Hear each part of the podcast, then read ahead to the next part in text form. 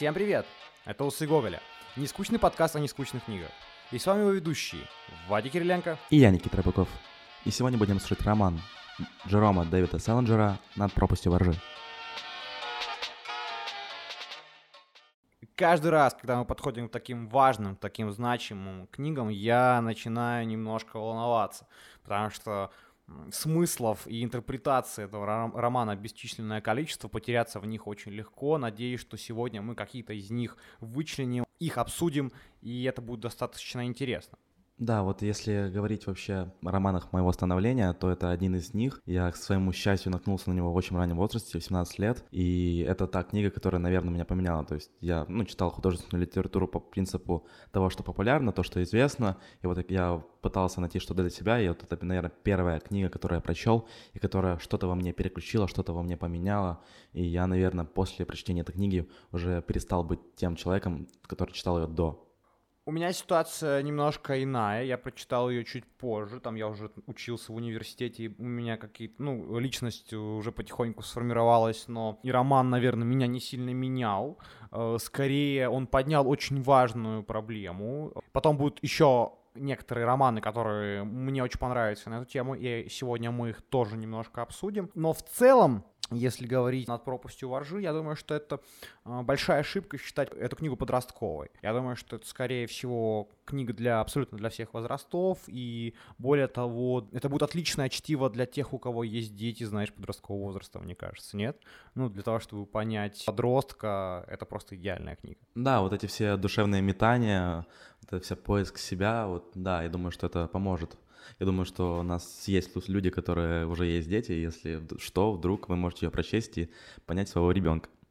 Слушай, ну есть же такая история, я сейчас просто тоже подумал, у меня интересная мысль пришла, что подростком все э, являются. Ну, то есть, когда ты взрослый, логично, что ты был подростком, правильно? Ну, когда-то был, да. А, поч- да, почему тогда взрослый человек так быстро забывает свои какие-то подростковые проблемы и так тяжело коннектится и синхронизируется с, там, со своим ребенком, подростком? Потому что коннект у меня с мамой в моем подростковом возрасте был, ну, просто ноль из ста. Ну, типа, я вообще достаточно сложный а, молодой человек, и маме, конечно, пришлось трудно, и она никак не могла там с этим а, справиться в некоторые моменты, у нее там прямо опускались руки, и она... Мне кажется, что это вот есть такая штука, что взрослые забывают себя подростками, нет? Что да, проходит безусловно, время, ты забываешь... подростки тоже, извини меня, со своими взрывными характерами, это тоже добавляет э, некоторые динамита в эти отношения. Но знаешь, у меня основной мой страх, это вот когда я был подростком, я думал, я я никогда не буду делать этого со своими детьми, да, и если вдруг у меня будут дети, я буду делать точно так же, как мои родители.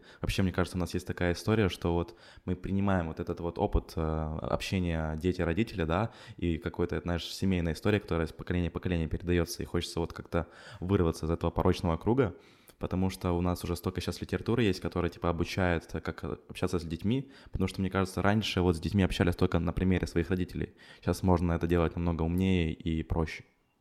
Так, сейчас у нас пойдет подкаст про воспитание детей, которых у нас нет. Причем мы сами дети, типа Да, да, сейчас, сейчас два таких чувака будут учить нет. Э, определенно нет, ничего не понимаю в детях, но э, самую малость э, пытаюсь понять в литературе, поэтому сегодня о ней, сегодня о Селлинджере. И фигура Селлинджера — это, конечно, очень важная фигура для всей мировой литературы и при этом очень таинственная. Она покрыта таким, знаешь, ну вот я люблю вот эти все тайны, конспирологические расследования, знаешь, там это типа там следствие вели с Леонидом Коневским, какие-то там вот эти РЕН-ТВ, и вот э, Селлинджер это, конечно, идеальный герой для какого-то э, триллера, ну очень загадочный такой чувак, который жил затворником последний там, он умер недавно, самое что интересно. Ну, в 2010 году. Там 10 лет прошло, угу. и когда он умирал, казалось, что он уже, да, там умер, я не знаю, так, наверное, некрасиво говорить, ну, да, было да, такое да. ощущение, что типа чувак уже давным-давно отъехал, потому ну, что... он замолчал на 45 лет. На 45 лет он ничего не писал.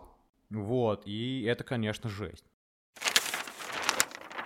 Да, наверное, нужно э, сказать э, как, о том вообще, откуда появился Селлинджер. И Селлинджер американец, он родился 1 января 1919 года в Нью-Йорке. А, но он, происхождение у него еврейское, то есть семья у него была еврейское происхождение, но если вот говорить о каких-то важных вехах в биографии Селлинджера, нужно сказать о том, что он, в принципе, не очень хорошо учился, он там посредственно как-то учился, он поступал э, в Нью-Йоркский университет, он потом оттуда ушел, он был в Колумбийском университете, в общем-то, ему ничего не нравилось. Основной такой вот раздел в жизни Селлинджера произошел, когда он э, попал в армию в 1942 году, когда была Вторая мировая война он попал в армию, и потом он отправился в Европу, участвовал в форсировании Франции и участвовал непосредственно в нормандской операции, то есть там было просто мясо, Селлинджер бывал в аду, и нужно сказать о том, что вот из всего полка, полк это там 2-3 тысячи человек, выжило всего 30, и Селлинджер был один из них. И это, естественно, повлияло на психику Селлинджера и, естественно, повлияло на его литературу. И более того, на войне он встретился с еще одним известным парнем, который уже забегал к нам в гости, Эрнест Хемингуэй. Буквально вот совсем недавно заходил к нам на чай, и он... Скорее всего, на виски заходил, это же Хемингуэй, чувак. Ну да, да, он заходил к нам на стаканчик, э, и мы с ним э, пропускали. В общем, послушайте выпуск, если нет. И он там с ним пересекался, кстати, и Эрнест Хемингуэй тоже такой э, фигура, которая много на этой войне прошла, и много, да, из нее унесла. И, собственно, есть очень интересный момент э, в самом э, романе «На пропастью воржи». Он э, такой немножко автобиографический, это не спойлер. Там, в общем, главный герой разговаривает со своим старшим братом, который тоже воюет, помнишь, да? И старший брат, он прошел войну, и он спрашивает у своего старшего брата. Ну, то есть старший брат полностью разочарован, естественно, в войне, ему это все не нравится, ну, понятно, кому нравится война. И он, ну, не видит в этом ничего положительного, а холодно спрашивает, ну, слушай, может быть, этот военный опыт, да, поможет тебе в писательстве? И в случае, мне кажется, Хемингуэя, да, а вот в случае Селлинджера помог ли ему военный опыт в э, писательстве или наоборот?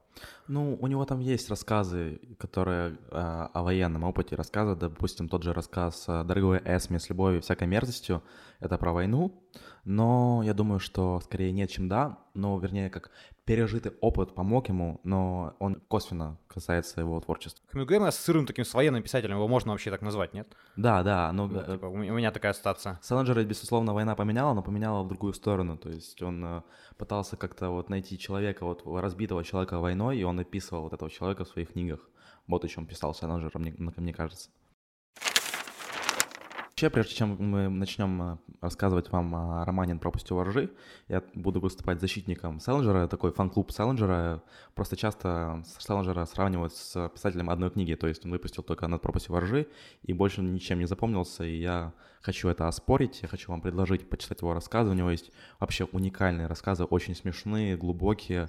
Такие, я уже упоминал «Дорогой Эсмин» с любовью и всякой мерзостью. Могу предложить вам прочитать еще «Фрэнни и Зуи», прекрасный рассказ, или «Хорошо ловится рыбка-бананка», или «Человек, который всегда смеется». Прекрасные-прекрасные вещи, поэтому почитайте Селлинджера. Это не только о романах, но и о прекрасных-прекрасных рассказах. Но дебютный свой рассказ он публикует в 1940 году в журнале Story. Это достаточно э, неплохой журнал. Через 11 лет он, собственно, публикует э, роман, о котором мы сегодня говорим. Это его единственный роман, и его достаточно было для того, чтобы войти, в принципе, канон э, литературы. Публикует он уже его, будучи таким достаточно известным журналом. Он много писал для Нью-Йоркера. Все мы знаем Нью-Йоркер. Он плодотворно с ним сотрудничал, и вот уже, грубо говоря, на коне публикует, да, свой э, роман, и он практически сразу становится бестселлером. Я бы не сказал бы, что если покопаться, то он не был прям таким бестселлером, он а, там был на третьей, четвертой позиции, но он стал, что гораздо важнее, лонг-селлером, э, да, то есть он долго продавался очень хорошо. С бестселлерами часто бывает история грустная, они там появляются и исчезают. А роман закрепился и вот дожил до наших дней, в принципе, в качестве бестселлера он выступает до сих пор, и в любом книжном а, обязательно можно найти над пропастью воржи. Но, по-моему, в школьной программе его до сих пор нет ну, по крайней мере, в украинских школах его не преподают, да, насколько я Ну, я думаю, что у нас его. какая-то такая уже закаменелая школьная программа. Я думаю, что нужно вообще выкидывать половину оттуда книг и добавить более современного чего-то. Но это моя такая точка зрения, потому что у нас чуть ли не СССРовская еще программа школьная. Я думаю, что пора бы как-то это освежить. Никто этим не занимается почему-то. Давай, наверное, попробуем немножко о романе поговорить, да, собственно. Да, мы сейчас, как обычно, без спойлеров. Ребят, просто коротко расскажем, о чем книга. То есть буквально в трех предложениях эта книга повествует о неком подростке. Его имя Холден Кофилд. ему 16 лет, и его выгоняют из школы, и он не хочет говорить об этом родителям и уезжает в Нью-Йорк, где живут его родители, но прежде чем попасть домой, он путешествует, знакомится с разными людьми, в разные истории влипает, и, в общем-то, это роман взросления, это роман становления, то есть он проходит через череду каких-то препятствий и как-то пропускает это через себя и на выходе уже становится немножко другим человеком, чем в начале. И он же делает такую штуку, о которой мы все мечтали. Он же убегает, да? Он mm-hmm, же он да. по факту беженец, да? Все мы, ну я не знаю, я, по крайней мере, точно э, хотел убежать, да, там вот от этих родителей, от этих дебильных уроков, вот этой всей, я не знаю, от этих дебильных друзей, от этих э, девчонок, которые ничего не понимают. Все же мы хотели убежать. И он это делает. Это поступок, да, волевой такой поступок. Убежать от, всей, от всего, что так тебе ну, не то чтобы дорого, но что вокруг тебя есть. Ну, слушай, если говорить о вещах, которые мы все хотели сделать, э, Холден Кофилд делает вообще великолепную вещь. Он в 16-летнем возрасте снимает проститутку. Я думаю, что мы тоже об этом мечтали с тобой. Но Кофилда это получилось. Ну, хоть не до конца, но он все равно это сделал. Эти классные моменты, о которых можно поговорить. Э, вот он снимает эту э, женщину такой древнейшей профессии, да, и не вступает с ней в половую связь, хотя он девственник. Это, то есть он как бы остается девственником, и м, давай обсудим, почему. Ну вот, вот это, наверное, поможет нам вот сразу же дать какое-то описание главному герою, почему Холден Кофилл снимает проститутку и, и, и имея шанс потерять девственность, не э, делает этого. Ну, мне кажется, что Холден Кофилд, он вообще такой человек, который немножко бунтарь, он немножко протестант против всей этой системы, и он, знаешь, запретный плод сладок. Он понимает, что... Проти... Мне, мне, мне понравилось свое слово «протестант». Это сейчас, сейчас сразу религию приплел. Э, хорошо, хорошо. Я говорю о том, что Кофилд э, как-то противится всему, всем навязанным правилам, и как бы правилами нам говорится, что в 16-летнем возрасте как бы не стоит этого делать, если не стоит, то нельзя. В любом случае, а Кофилд пытается, и он, ну, как бы он понимает в процессе, что типа ему это не нужно, но он все равно это сделал как бы, и он отказался от этого, но сам факт, что он это сделал и понял в процессе, что ему это не нужно. Вообще, это можно сравнивать, у меня свой личный опыт есть, у меня вот как мама меня воспитывала, она никогда мне ничего не запрещала, то есть э, это история про то, что ты должен сам обжечься на своем личном опыте, и вот э, Хофилд обжегся, он понял, что ему это не нужно, но он это сделал. Вот о чем мы говорим. А мне кажется, что тут, тут другая история. Я думаю, что там была важная штука, который, ну, которую писал Холфилд. Он, он писал, что когда я целуюсь с девочками, я представляю, что они умные.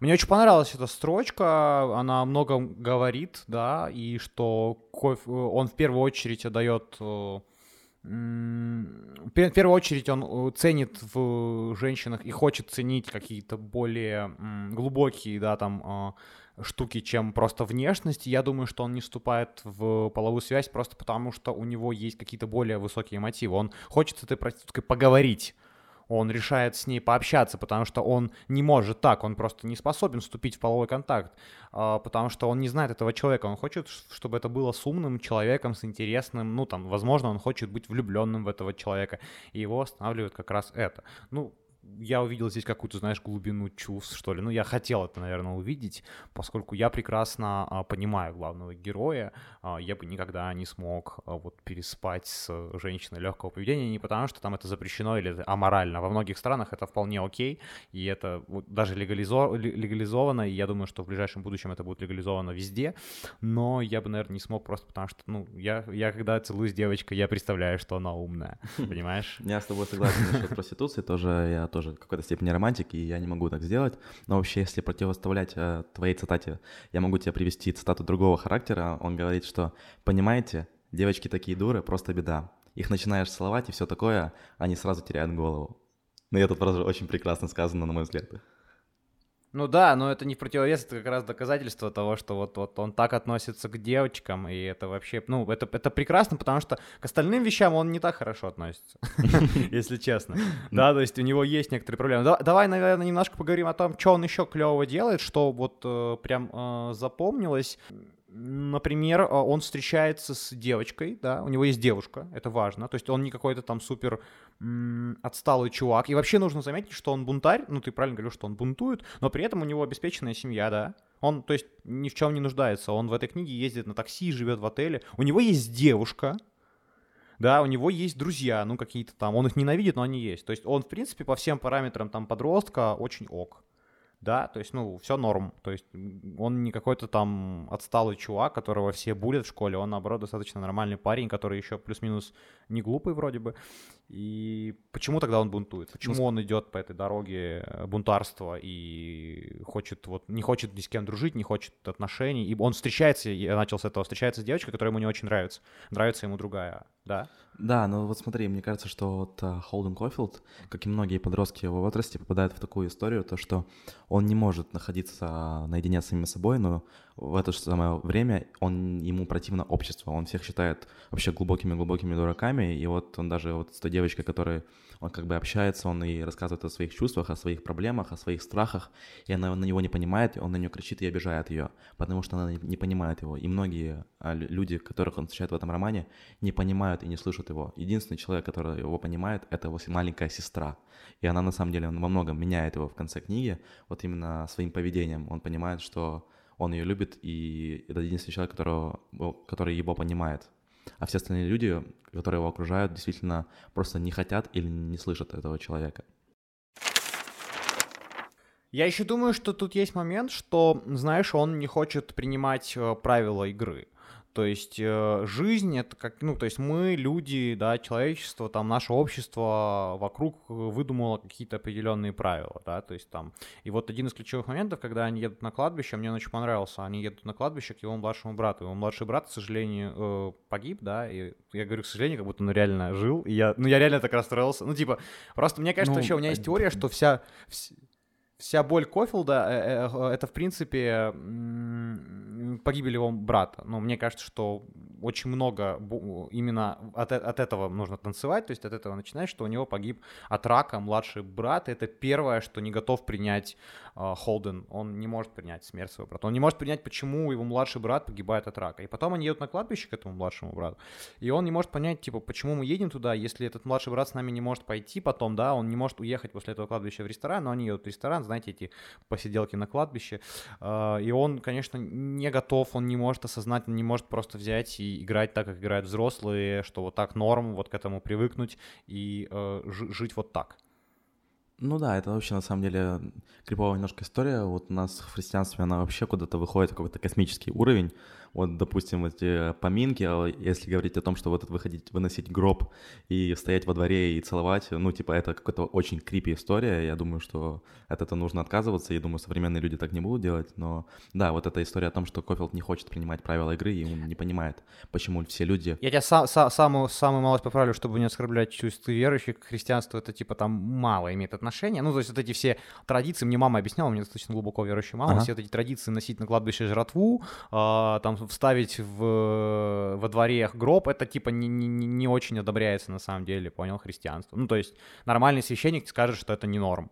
Ну, типа, это просто люди уже, это какие-то, ну, я не знаю, откуда это взялось, да, ну, я не исследовал этот феномен, к сожалению.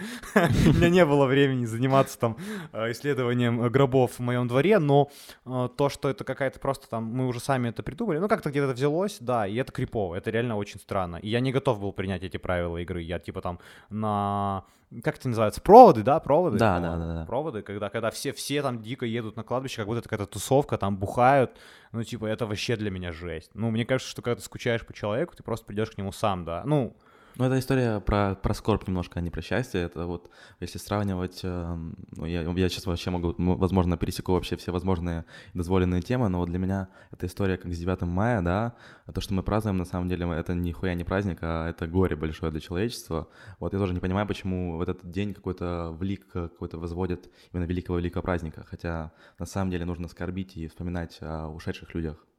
Ну вот и Холтон эти правила игры не принимает, это очень важно. И наше, в нашем поколении все больше и больше людей, которые правила игры э, не готовы принять, и под ними эти правила меняются, да, это, это достаточно важно. Очень многие какие-то архаические процессы, вот как празднование 9 мая, например, уходят, э, да, из нашей жизни, потому что появляется новое поколение, которое меняет эти правила игры, смотрит на проблему по-другому, видит это под другим углом и видит в этом какую-то там, ну, странную историю, криповую историю, как ты уже сказал. И вот Холден один из первых таких, наверное, людей, да. Можем сказать, что он а, как-то повлиял на все поколение, что он был таким прообразом а, миллениалов, знаешь, грубо Ну, говоря. он Ну, в был принципе, немножко про- проводником, знаешь, в уже новое какое-то поколение. И ты когда читаешь, в первую очередь, вот мне было интересно, я когда читал статью про эту книгу, то есть э, тип- э, с Холденом Кофилдом ассоциируют себя абсолютно все. Ну, то есть не то, что вот как мальчики, может и девочки, взрослые, маленькие, пенсионеры. Это настолько уникальный образ, который отзеркаливается в каждом человеке, и каждый в нем может найти что-то свое, и это, в принципе, великое качество для автора отображать в главном герое любого человека, который читает эту книгу. Поэтому для меня это великий, великий роман, и я очень к нему с теплотой отношусь. Больше всего, мне кажется, он повлиял все-таки на Марка Чепмана, который убил э, Джона Леннона.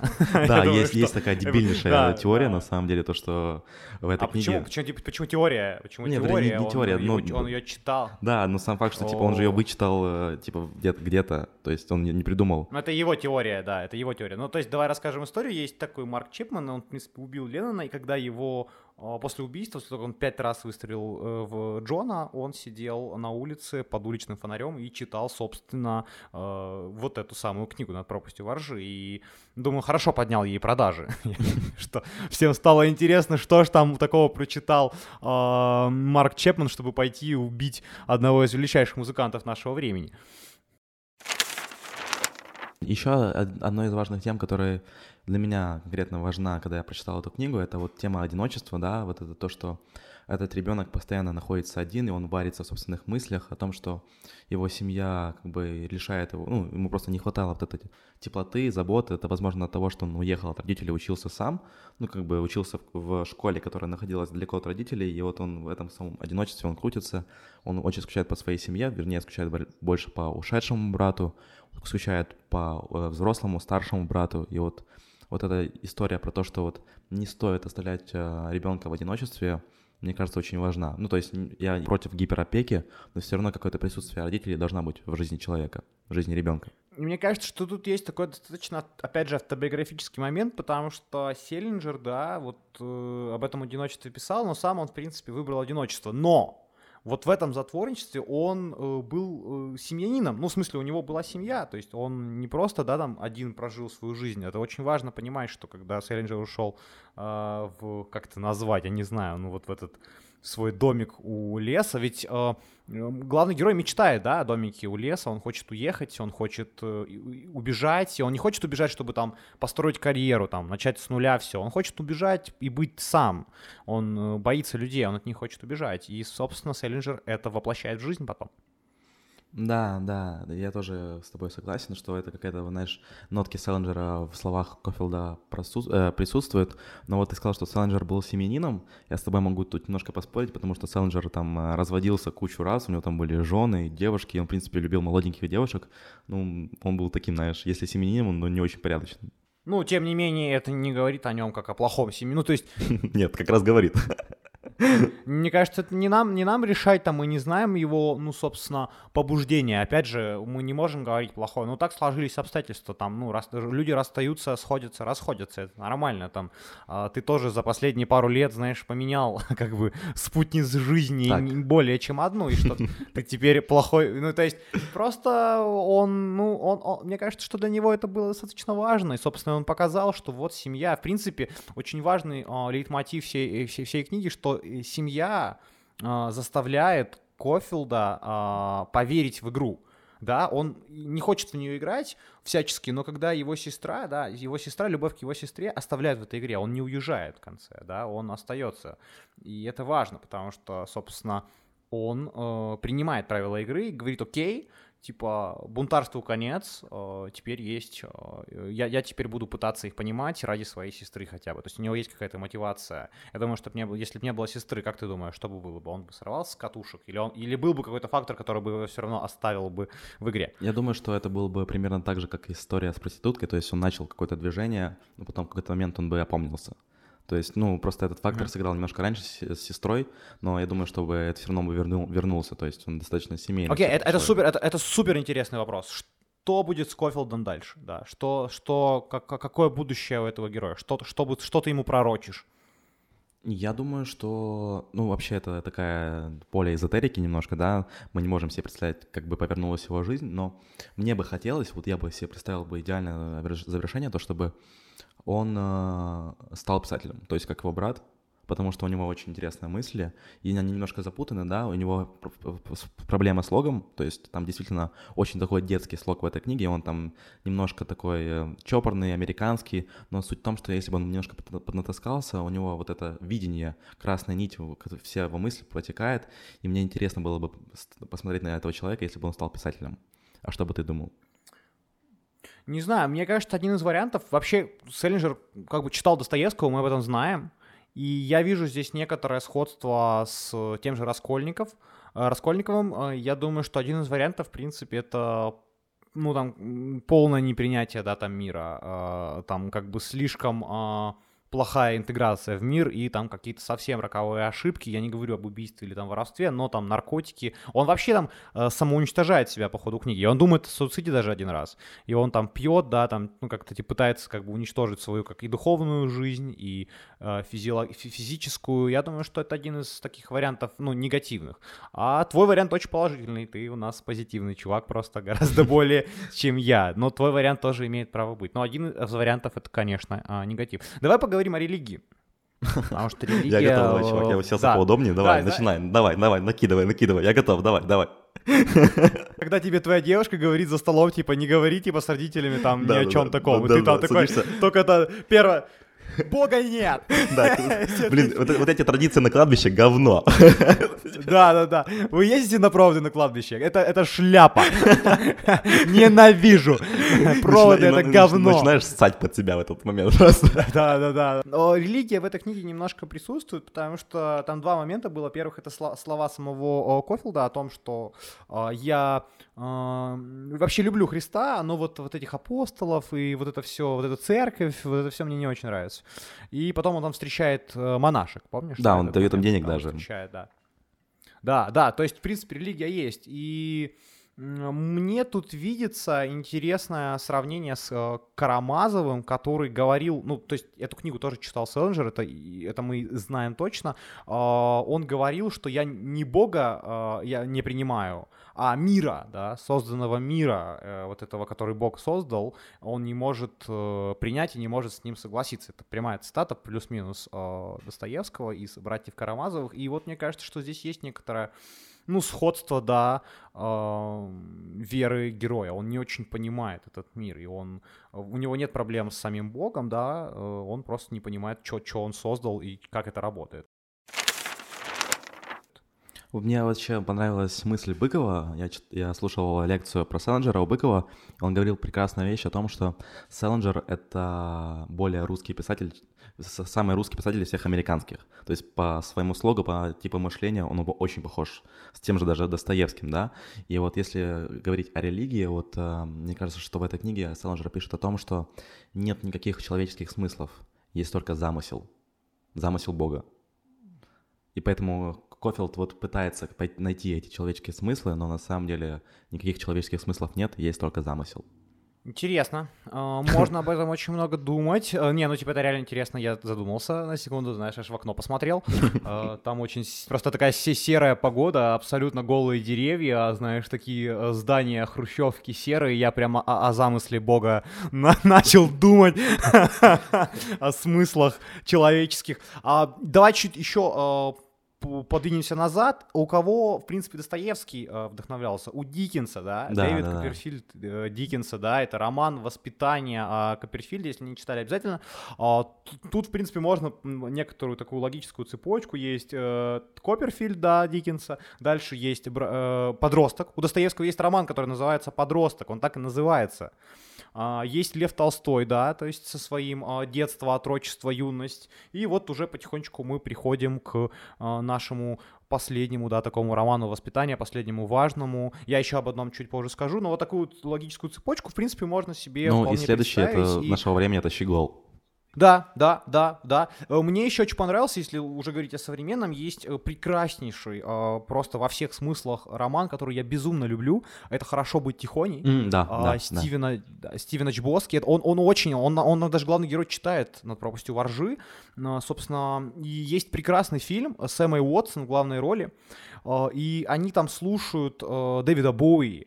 Heroes его трек, и там вот эта строчка, что мы может, можем быть героями, да, а, и она очень перекликается, потому что основной лейтмотив над пропастью воржи в том, что он хочет ловить детей, да, над этой пропастью, которая является взрослой жизнью, да, или там этими всеми проблемами, и вот он хочет быть героем, да, он хочет стать супергероем, такого супергероя еще даже Марвел не придумала. Да, ну вот э, Кофилд, вот, вот эта история про детей, вот э, это на самом деле вот э, словами Кофилда говорит сам Селлинджер с нами. Он говорит, что вот он хочет оградить как-то детей от черствости, от цинизма вот этого взрослого мира, которым они сталкиваются, пожалуй, раньше времени, да. И вот он хочет, чтобы дети как можно дольше были детьми. Вот о чем пишет Селлинджер. И вот если говорить о, вообще о том, чем, чем меня еще зацепила эта книга, вот это философский вопрос, который не раз поднимает сам э, Хофилд, он говорит о том, э, куда деваются утки. То есть на, на самом деле он спрашивает там у таксиста, он спрашивает там у своей семьи. Суть в том, что он спрашивает, откуда, куда деваются утки, когда зимой в парке замерзает озеро. И на самом деле это не о том, что ему интерес, интересна зоология, а о том, что Кофилду кажется, что весь мир загадка, он не понимает его, это огромное непонятное поле, и вот это какой-то вгоняет его в растерянность. И вот это вот утки — это когда интерпретация человека в этом потерянном обществе, это на самом деле очень глубокий вопрос, который, кажется, на первый взгляд, не является таковым. Тут еще можно найти некоторую связь с увлечениями самого автора, с дзен-буддизмом, и, как мы знаем, э, вся американская литература будет, в принципе, пронизана, да, этим дзен-буддизмом, там и Джека Кэру. Да, битники все. Ну да, да, да, да. Ну, собственно, и э, как раз этот вопрос, э, куда деваются утки, это о том, что и, ему же никто не может ответить на этот вопрос. Он задает там одному таксисту, другому таксисту, никто не может ему ответить на этот вопрос. Почему? Потому что люди уже такие, о каких-то более механических вещах, да, задумались. Они уже не останавливаются и не думают о ну, каких-то больших философских вопросах, как ты э, правильно заметил. Они уже задумываются там только о заработке денег, там, ну, от каких-то более простых, банальных штуках. И а как раз Кофилд э, задумывается вот о таком важном, о таком значимом и это, естественно, влияние а, дзен-буддизма тоже есть, что, знаешь, вот эти вещи вокруг нас, они, в принципе, не существуют, да, то есть, что вот эти стол, стол на котором я, там, э, стоит мой ноутбук сейчас, стул, это все не существует на самом деле, да, существует только пустота вокруг, и эту пустоту нужно изучать. Ну, короче, это, на, на, это, это уже за водкой, давай водку выпьем, и вот это про, про дзен-буддизм пообщаемся. Я думаю, что наши слушатели да, да, ребят, не особо если, интересно. Если что, да. мы теперь базируемся в Киеве, так что если у вас будет желание попить водки или пиво, то you are welcome. Можно сделать такой лайв-запись подкаста. Кстати, это как хорошая идея для следующего шоу. Мы пьем водку и говорим о дзен-буддизме. Да, и причем и о религии при этом. Да, водочный дзен-буддизм и жесткое русское православие. Я бы так назвал. Это вообще был бы просто бестселлер всех времен. Великолепно. Мы бы звали интересных гостей, бомжей с улицы, например. Кто еще знает э, так много о дзен-буддизме, как э, не бомж Но это люди, которые постигли все. Просто они именно преисполнили своем знании на тысячу лет вперед. Тут маленькая отсылка к идущему к реке. Если вы не видели это видео на ютубе, посмотрите, вы посмеетесь. Да, мы уже начали советовать какие-то дебильные видео, все, чувак, это шоу пора закрывать. А, я думаю, что на сегодня хватит. Я думаю, что э, пора ставить оценки. Э, мы неплохо так поболтали. Я думаю, что... Ну, поскольку это очень личная моя интимная история, как и... Мне просто... В меня больше стрельнул «Хорошо быть тихоней», он просто более близок к нашему времени, там прям совсем э, э близко, и он очень похож на пропастью воржи, но над пропастью воржи это такой прообраз этого «Хорошо быть тихоней», поэтому 10 из 10 это очень личная моя интимная история. Я тоже непростой подросток был, мне кажется, и это, об этом мне нужно думать, почему я был таким и кем я стал, об этом я много думаю думаю, поэтому я думаю, что я к этому роману обязательно вернусь через пару лет еще раз. Да, я с тобой согласен, но это тоже для меня какая-то очень важная, интимная история. У меня даже больше, чем 10-12 часов Google из 10. Вот если завершать этот подкаст, то я хотел бы завершить его словами самого Хофилда, когда у него спрашивают, а что ты сам думаешь об этой истории? Он говорит, а я не знаю, что я думаю об этой истории. То есть она настолько такая глубокая, что вот мы сейчас поговорили 40 минут, но мы сами ни хера не знаем, о чем мы поговорили. Хотя, в принципе, это можно эпиграфом к любому нашему подкасту вставлять. Я думаю, что оно будет работать. Я согласен с тобой, что вот мы абсолютно ничего не обсудили, что мы так походили, знаешь, э, вилами по воде поводили, и, в принципе, все. Э, и что тема очень э, широкая, и когда-нибудь, возможно, мы, бы, мы еще об этом по по по пообщаемся. Возможно, возьмем хорошо потихоньку, почему бы и нет, и это отличная тема будет для того, чтобы вспомнить нашего любимого Селлинджера. А на сегодня все.